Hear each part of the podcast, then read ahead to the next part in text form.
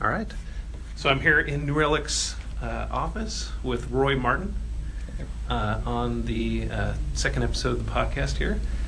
So, Roy, you and I met through the um, PDX Tech Leadership Meetup. That's right. And uh, you were co organizing that right. with a group of folks. Yeah. Uh, and how long were you organizing that meetup? Yeah. So uh, I uh, joined the group originally, and Honey was Honey Darling was one of the ones that was leading that, and um, you know, kind of chatted with her about some of the topics that were upcoming, and uh, just felt like it would be a good thing for us to kind of work through. So I started taking over the monthly luncheons uh, to help out with that, to kind of choose a tech topic, and we would do kind of a roundtable discussion around that. And uh, herself and Tim, another uh, gentleman in town, uh, took over the happy hours and things like that. So I took that over for about a year. Uh, So it was a duration. Lunch once a month That's right. and a happy hour once a month. Exactly.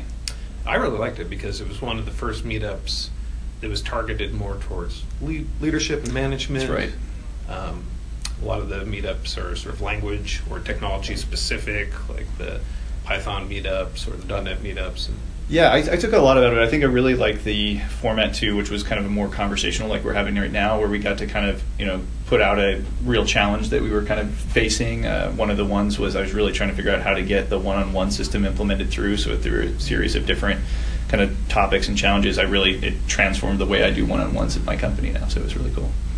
right, and uh, you know, management and leadership can be a little bit lonely, especially if you're at a sure. smaller, medium-sized organization where there's not a lot of managers to Indeed. talk to. Um, so I, I really enjoyed going to those meetups. The, the question I have was, how much work is it to even organize meetups? Like I love going to meetups around town, Sure. but it seems like people are putting a lot of work behind the scenes.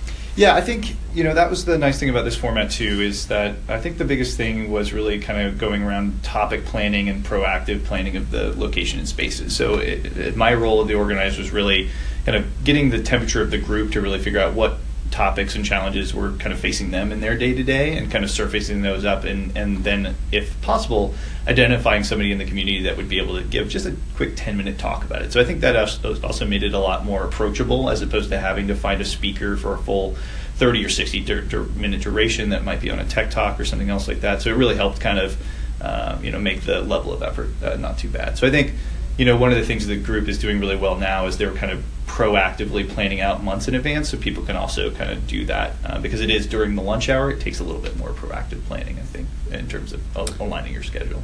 So like a couple hours. a Yeah, I, yeah, exactly. To get back to your point, I think yeah, it's probably about about ten hours or so a month. Uh, it was about right. Um, and you had the sort of small group of organizers. Yep. So is that a recommended? I think so. Better. I think you know it really helped when you know life or work kind of gets busy and you, you may not be able to put in those hours or month. It was great to be able to kind of lean on the team to kind of help balance that workload, so you didn't have to feel like you were carrying the, the weight all the time. Right.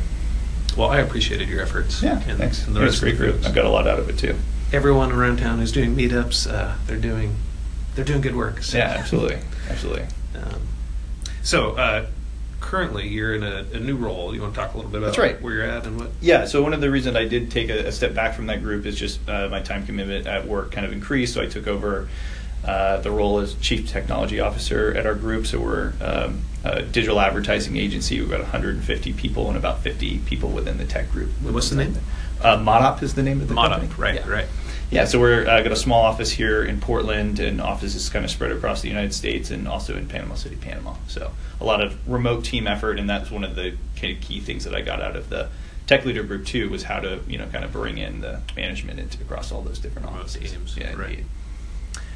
So the one minute lightning round. Yeah, indeed. Any technology trends that you're tracking? Sure. Yeah, I think two uh, maybe in particular. So one is you hear a lot, I think, right now about artificial intelligence, and from the marketing side of things, I think I've seen that manifest in personalization. So actually being able to easily customize the content to meet, make it uh, match the kind of look and feel of your uh, kind of website and the kind of customers that are coming to you without a lot of effort on the back end. Uh, and then the other thing I think we're just seeing from the tech side of things is really, uh, you know, further leveraging JavaScript um, throughout our entire organization, from website all the way to native mobile apps. Double, triple down on JavaScript. Indeed. Right. All right. well, this has been great. Thanks so much for having me. Yeah. Thanks for being on the pod, Roy.